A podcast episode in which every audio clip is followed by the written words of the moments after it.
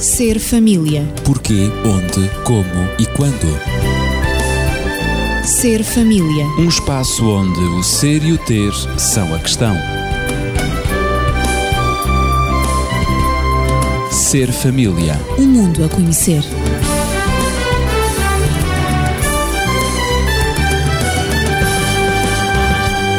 Chegámos, enfim, ao ponto mais desejado no programa Ser Família, onde temos vindo a tratar o vasto tema dos conflitos. Os conflitos relacionais, sobretudo na família. Conflitos entre o casal, isto é, também entre pais e filhos, entre irmãos e outros familiares. Hoje vamos entrar no processo de resolução dos conflitos. Estou acompanhado dos amigos habituais, Dr. Daniel Esteves, médico e terapeuta familiar, e também Natividade Lopes na pedagogia. Eu dirijo-me primeiro ao Dr. Daniel e coloco a seguinte questão: será que todos os conflitos podem ser resolvidos? Era bom. Mas na realidade nem todos têm solução. Sem dúvida. Aliás, já aflorámos esse aspecto em temas anteriores, mas então qual é o percurso neste processo da resolução dos conflitos? Este é um percurso muito semelhante àquele que tem que ser feito, por exemplo, por qualquer médico quando está perante o seu doente e tem que o tratar. Em primeiro lugar, diz-se que o médico tem que fazer um diagnóstico correto. Bom, em relação aos conflitos, deveríamos dizer que, em primeiro lugar, há que definir o problema e ter uma visão o mais nítida possível do problema. A maior parte das vezes, devido a uma certa emocionalidade, nem sempre isto é possível. Depois... Portanto, é conhecer o problema. Conhecer o problema. Depois, decidir tratá-lo.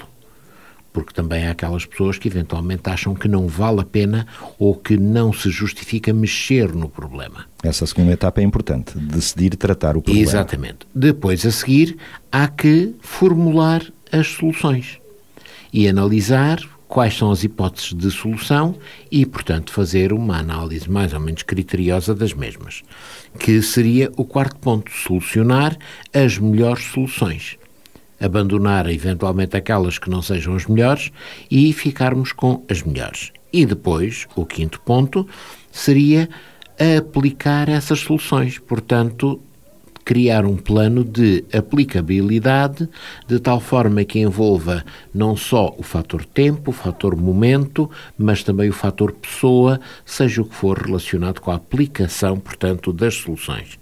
E o último aspecto seria avaliar e rever os resultados. Todo e qualquer processo deverá ser sempre reavaliado para sabermos até que ponto é que aquilo que se esperava foi atingido ou, eventualmente, não o foi. Claro. Então temos aqui 6 etapas no percurso ou neste processo de resolução de conflitos. Talvez fosse bom agora pegarmos em cada um deles e começarmos pelo primeiro, que é a definição do problema, que é importantíssima. É importantíssimo. Se nós não tivermos uma verdadeira percepção do problema, não sabemos para onde devemos dirigir as nossas atenções, as nossas energias. Portanto, é o tal diagnóstico que o médico tem que fazer. Se o diagnóstico for errado, não há solução, porque eventualmente estamos a tratar uma doença que não existe e a esquecer ou a não tratar uma outra que essa sim está presente. Portanto, há que fazer um correto diagnóstico do problema. Muito bem. Esse é o aspecto. Depois temos uma segunda etapa que também me parece que é importantíssima, que é decidir tratar esse mesmo problema, não é verdade? Sim, mas eu ainda gostaria de voltar atrás. Ah, sim. Eu ainda gostaria de voltar atrás. Porquê? Porque para definirmos o problema, nós temos que pensar que estas coisas não se devem fazer a correr. É necessário tempo. Tempo para definirmos concretamente o problema.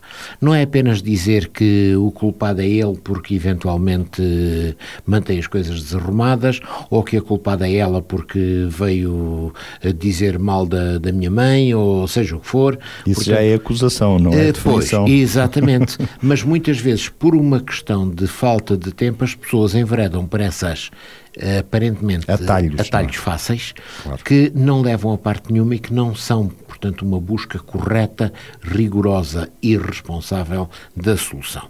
Por isso, tomar tempo para definir. É. Ora, muito bem, o que é que aconteceu? O que é que está em causa? O que é que isto me produz? é encarar o problema das várias facetas.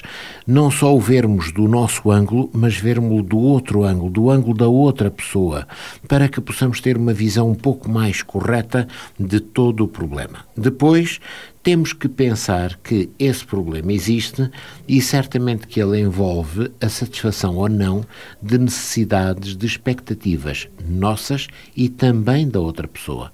O que é que está em causa no problema em termos das expectativas satisfeitas, das expectativas que foram, portanto, mantidas ou que foram frustradas? Depois, ter uma lista criteriosa do que está envolvido neste problema.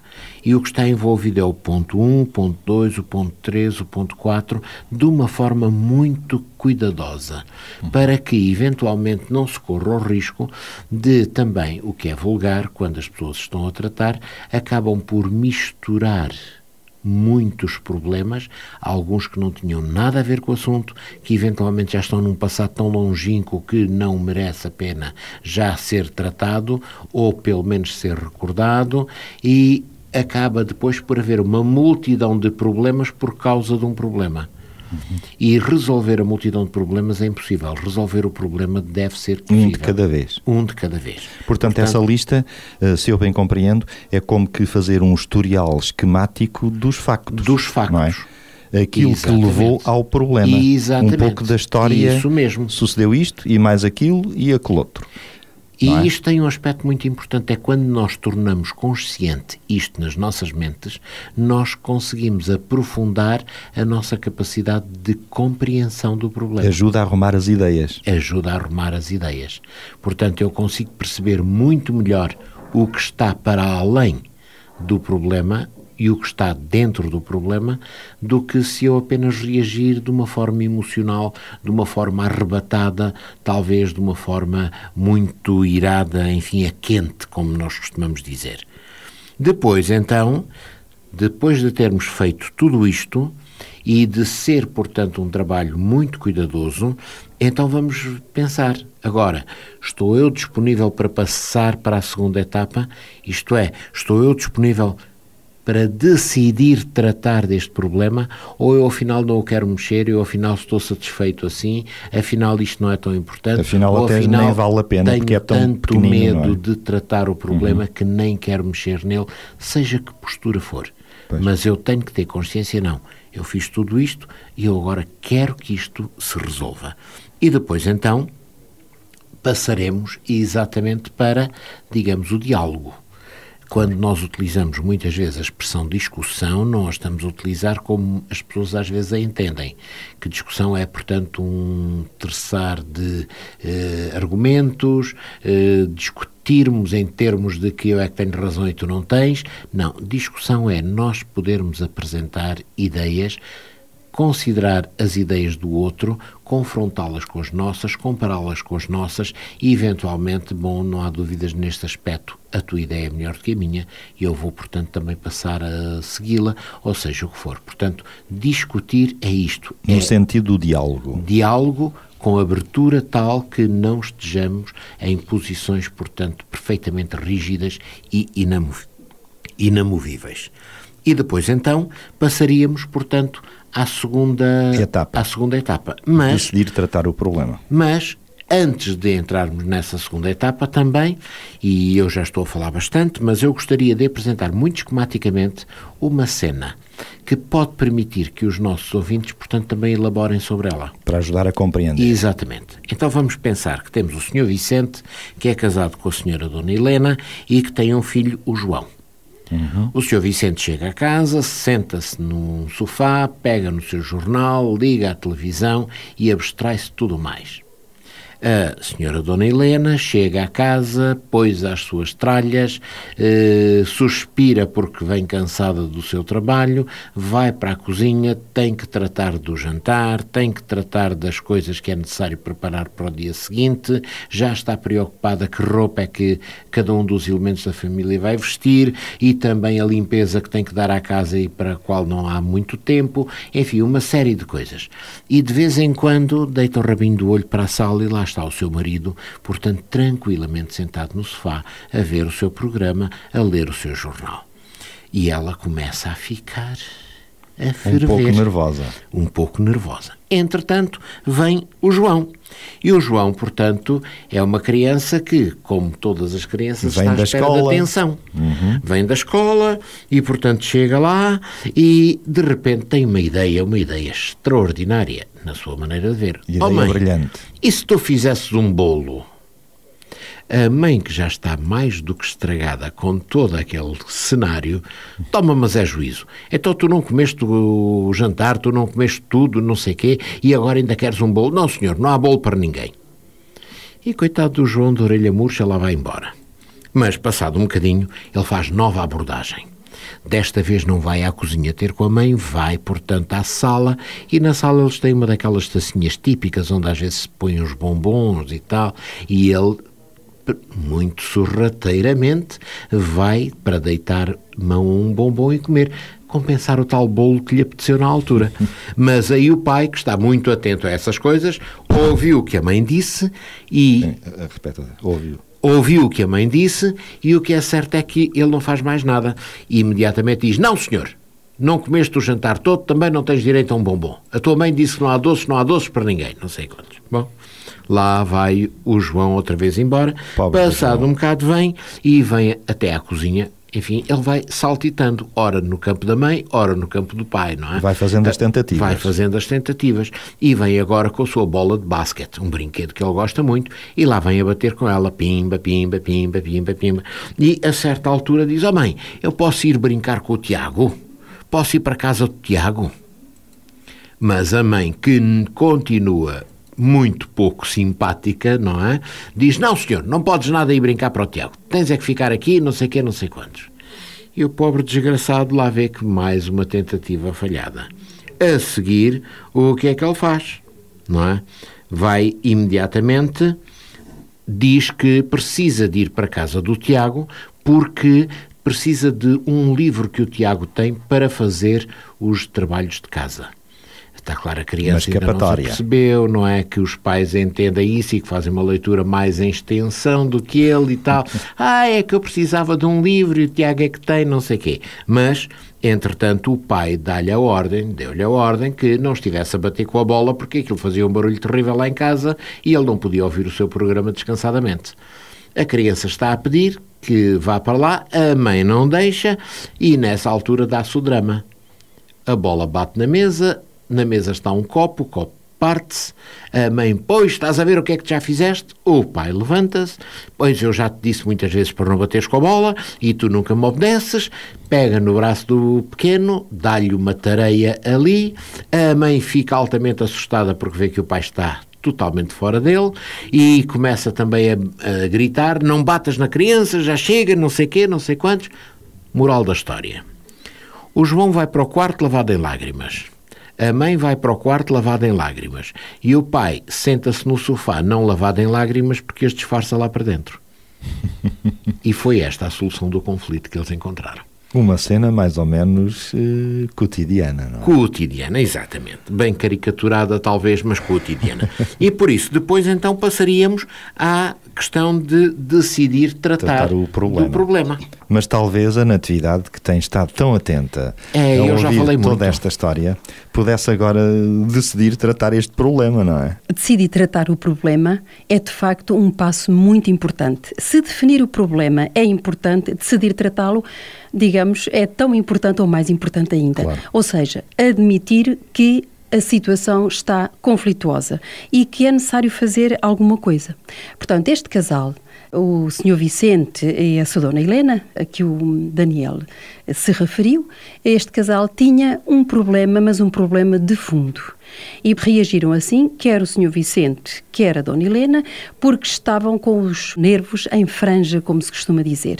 Porque havia um desconforto, havia necessidades que não estavam a ser preenchidas. A Dona Helena, por sua vez, necessitava do apoio do marido, necessitava da sua colaboração, porque ela já tinha feito o jantar, já tinham jantado e agora estava a lavar a louça. E, portanto, ela precisava que o marido desse também uma mãozinha e, sobretudo, pelo menos que se ocupasse do João, que andava por ali a saltitar entre a cozinha, entre o salão e sem atenção, essa atenção que ele necessitava tanto. Por sua vez, o João também tinha necessidade do livro que ele teria que ir buscar à casa do Tiago, porque se tinha esquecido do seu na escola. Portanto, havia necessidades de todas as partes que não estavam a ser preenchidas. Só que não tiveram calma para analisar isso. Exato. E, portanto, na resolução dos conflitos é necessário, em primeiro lugar, ver, definir o problema, mas depois ver as necessidades que não estão a ser preenchidas, as necessidades de todas as pessoas envolvidas nesse mesmo problema. E é evidente que para isto é necessário uma grande coragem, mas também uma grande vontade de solucionar. Porque quando nós temos vontade de fazer alguma coisa, a solução aparece, de encontrar uma solução, não é? Essa solução aparece. E eu gostaria de referir pelo menos 3 aspectos importantes, que, portanto, a solução final deve ser equilibrada, tendo em conta as necessidades das pessoas envolvidas no conflito. Depois, seria bom encontrar um momento especial de calma na família, sobretudo estamos a falar de conflitos familiares, no seio da família, encontrar um momento relativamente às soluções. E quando existem filhos na família, é importante que essas soluções, esse encontrar de soluções, essa busca de consenso, seja feita muitas vezes na presença dos filhos. Existe um problema de teimosia, um problema de birra, um problema de um desejo do filho que não está de acordo com o desejo do pai, qualquer coisa que entre em choque, qualquer problema, qualquer diferente que surge ali no relacionamento. E, portanto, é necessário encontrar um consenso, ou seja, respeitando a vontade de todas as partes, a vontade de encontrar uma solução. E, por último, também, e neste aspecto, no contexto familiar, é muito importante, que é necessário renunciar ao abuso do poder, porque, finalmente, todos nós, como seres humanos, todos nós temos um desejo de poder sobre nós próprios, portanto, o que se chama o autocontrole, sobre as situações que se nos deparam na vida e também sobre os outros. Portanto, nós temos o que se chama a nossa intimidade, a nossa individualidade, o nosso mundo, que é muito próprio, que é muito pessoal e, portanto, nenhum de nós, como seres humanos, gosta de que alguém interfira no seu mundo. Temos os desejos próprios, temos as necessidades próprias, e como somos seres diferentes uns dos outros, portanto, nós tememos, digamos, o controlo, mas nós, por outro lado, nós queremos controlar.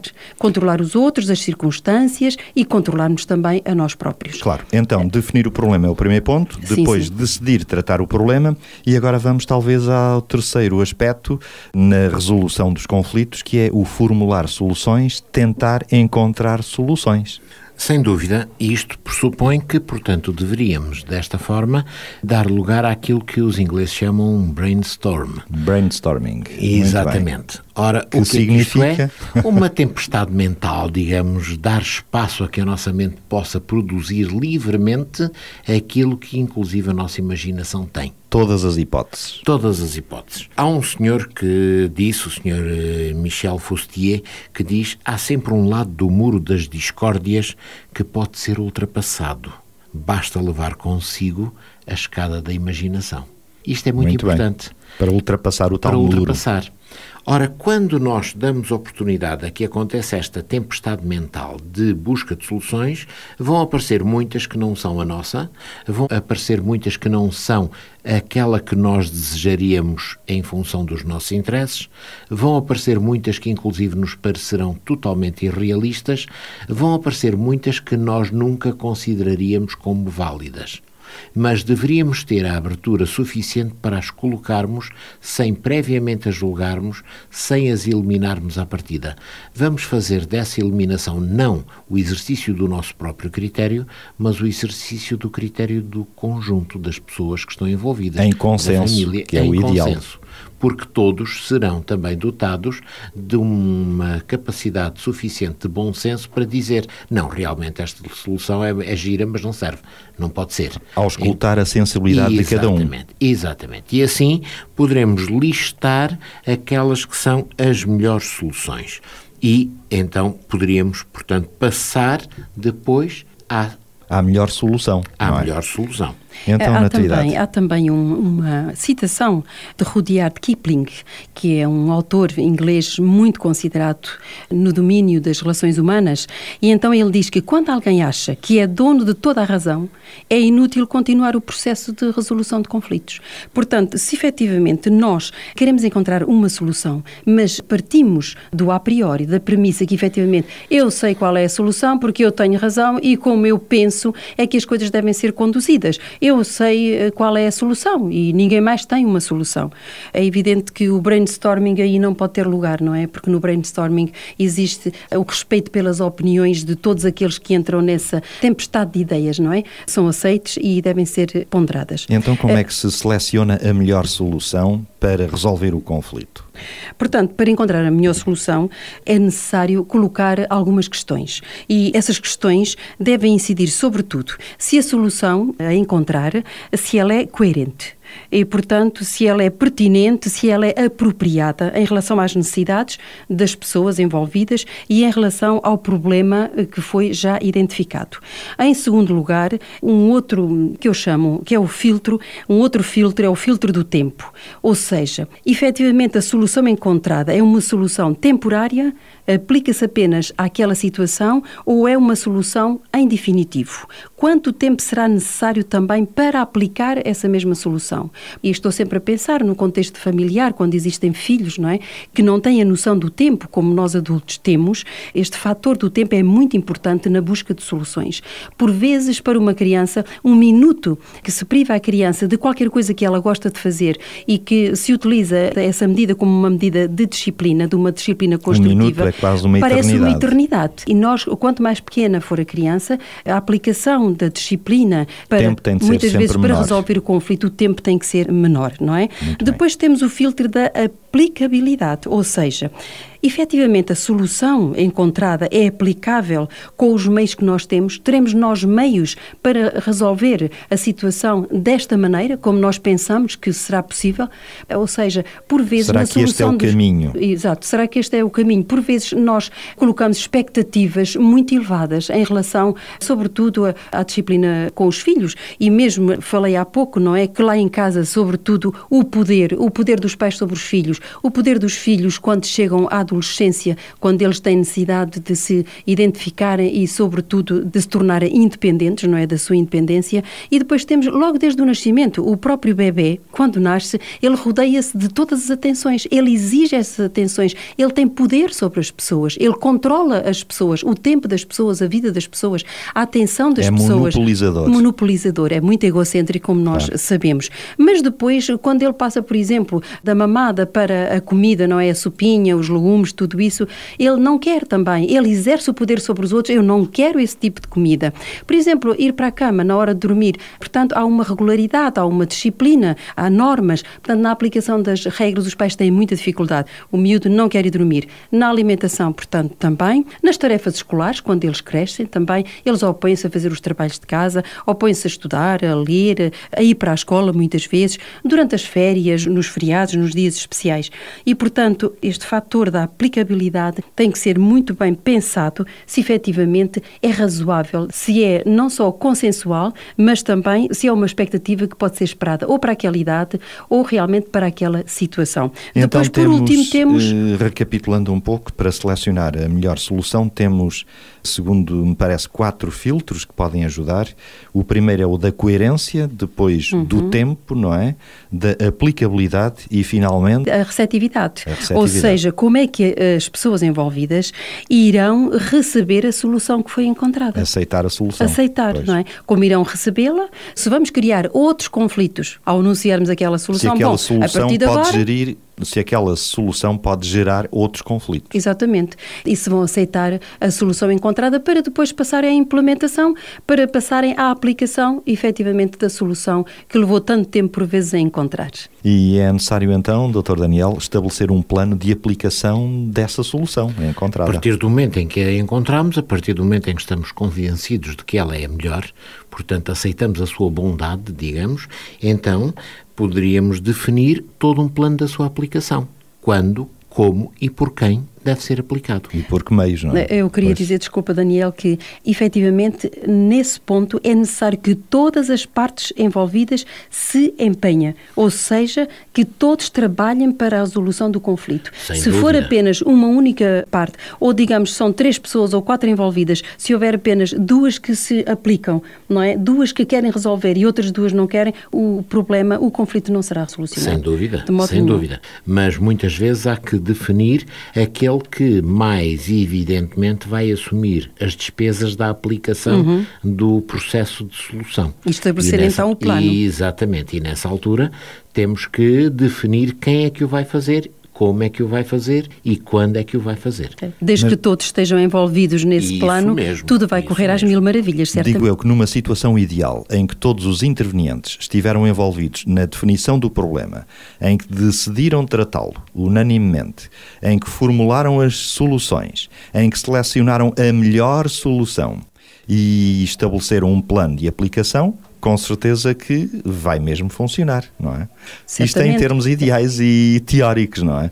Porque estamos aqui a dizer a teoria, mas que nos ajuda a aplicar na prática. Sim, e se nós aplicássemos estes 6 pontos, aquela cena do João, do Vicente, do João, etc. Tudo isto, se o casal tivesse dialogado, tivesse uma boa plataforma de diálogo... Se tivessem todos tido um pouco de calma. Exatamente. Portanto, se eles soubessem... Se tinha o marido, surgido sequer o problema. Se o Sr. Vicente, tivesse compreendido as necessidades da esposa, que tinha trabalhado... de cooperação. Exato, trabalhado como ele e que efetivamente precisava de uma ajudinha, pelo menos que se ocupasse do miúdo, não é? Ou pelo menos do João. Que não ficasse numa atitude tão ostensiva de passividade, lendo o jornal, vendo a televisão, enquanto que a mulher estava a trabalhar, depois também de um dia de trabalho, ao voltar a casa, estar na cozinha empenhada para o jantar, a preparar tudo. Certamente que ela sentia uma grande injustiça, não é? E, portanto, quando um casal se ama, e a manifestação de amor é isto mesmo, é cooperação. E também o Sr. Vicente não teria perdido o controle e não teria espancado o Joãozito, não é? Porque teria tido calma, porque o ambiente era um ambiente dialogante, um ambiente cooperativo, em que efetivamente toda a família cooperava no bem-estar e no equilíbrio e, portanto, era uma família onde os conflitos, eles existem. O miúdo, claro, não comeu... Nem a mãe estaria voltada só para a negativa, Exatamente, não comeu a sopa toda, digamos, precisava de ir à casa do colega, tudo isso seria facilitado. Evitável. Era uma necessidade que ele tinha, evitável. Era um conflito evitável. Se partisse do início, que era o diálogo entre o casal e o bom ambiente entre todos. Finalmente, depois de estabelecermos um plano de aplicação, uma última etapa, que é a 6ª, é rever e avaliar a decisão, não é, Dr. Daniel? Sim, necessariamente que depois de qualquer plano aplicado nós vamos perguntar-nos, então, está a funcionar ou não? Funcionou ou não? Exatamente. E em função disso nós podemos definir, foi a solução que era necessário encontrar ou... É necessário ainda rever. Não foi essa a solução. E então temos que ir à busca de outra que eventualmente torne ou este processo mais eficaz ou, inclusive, que seja um processo diferente, alternativo, para encontrarmos a solução definitiva para o problema. A avaliação é sempre fundamental para podermos fazer juízos de valor sobre os resultados. Sem dúvida. Como o Daniel disse no início, nem todos os conflitos são solucionáveis. Portanto, a resolução de conflitos não se aplica a todos os conflitos. No entanto, em caso de impossibilidade de encontrar um consenso em relação a uma solução, um consenso no que diz respeito à solução para esse mesmo conflito, o melhor é parar e tomar tempo para refletir. É muito importante. Resta salientar que, até aqui, já foram ganhas as 2 primeiras etapas do processo de resolução de conflitos, que foi definir o problema e decidir tratá-lo. Se efetivamente não houve consenso na solução a dar ao problema, o melhor é parar, dar um pouco de tempo para encontrar uma solução coerente e um consenso. O nosso tema hoje foi a resolução de conflitos em 6 etapas, definir o problema, decidir tratá-lo, formular soluções, selecionar a melhor solução, estabelecer um plano de aplicação e avaliar e rever a decisão. No próximo programa teremos técnicas relacionais, ou seja, a paz não acontece por acaso. Portanto, fique atento ao nosso próximo programa. Se desejar colocar questões ou dúvidas ou fazer comentários, poderá fazê-lo através do telefone 219 106 310 219 106 310. Voltaremos na próxima semana e seja feliz, sem conflitos. Ser família. Porquê, onde, como e quando. Ser família. Um espaço onde o ser e o ter são a questão.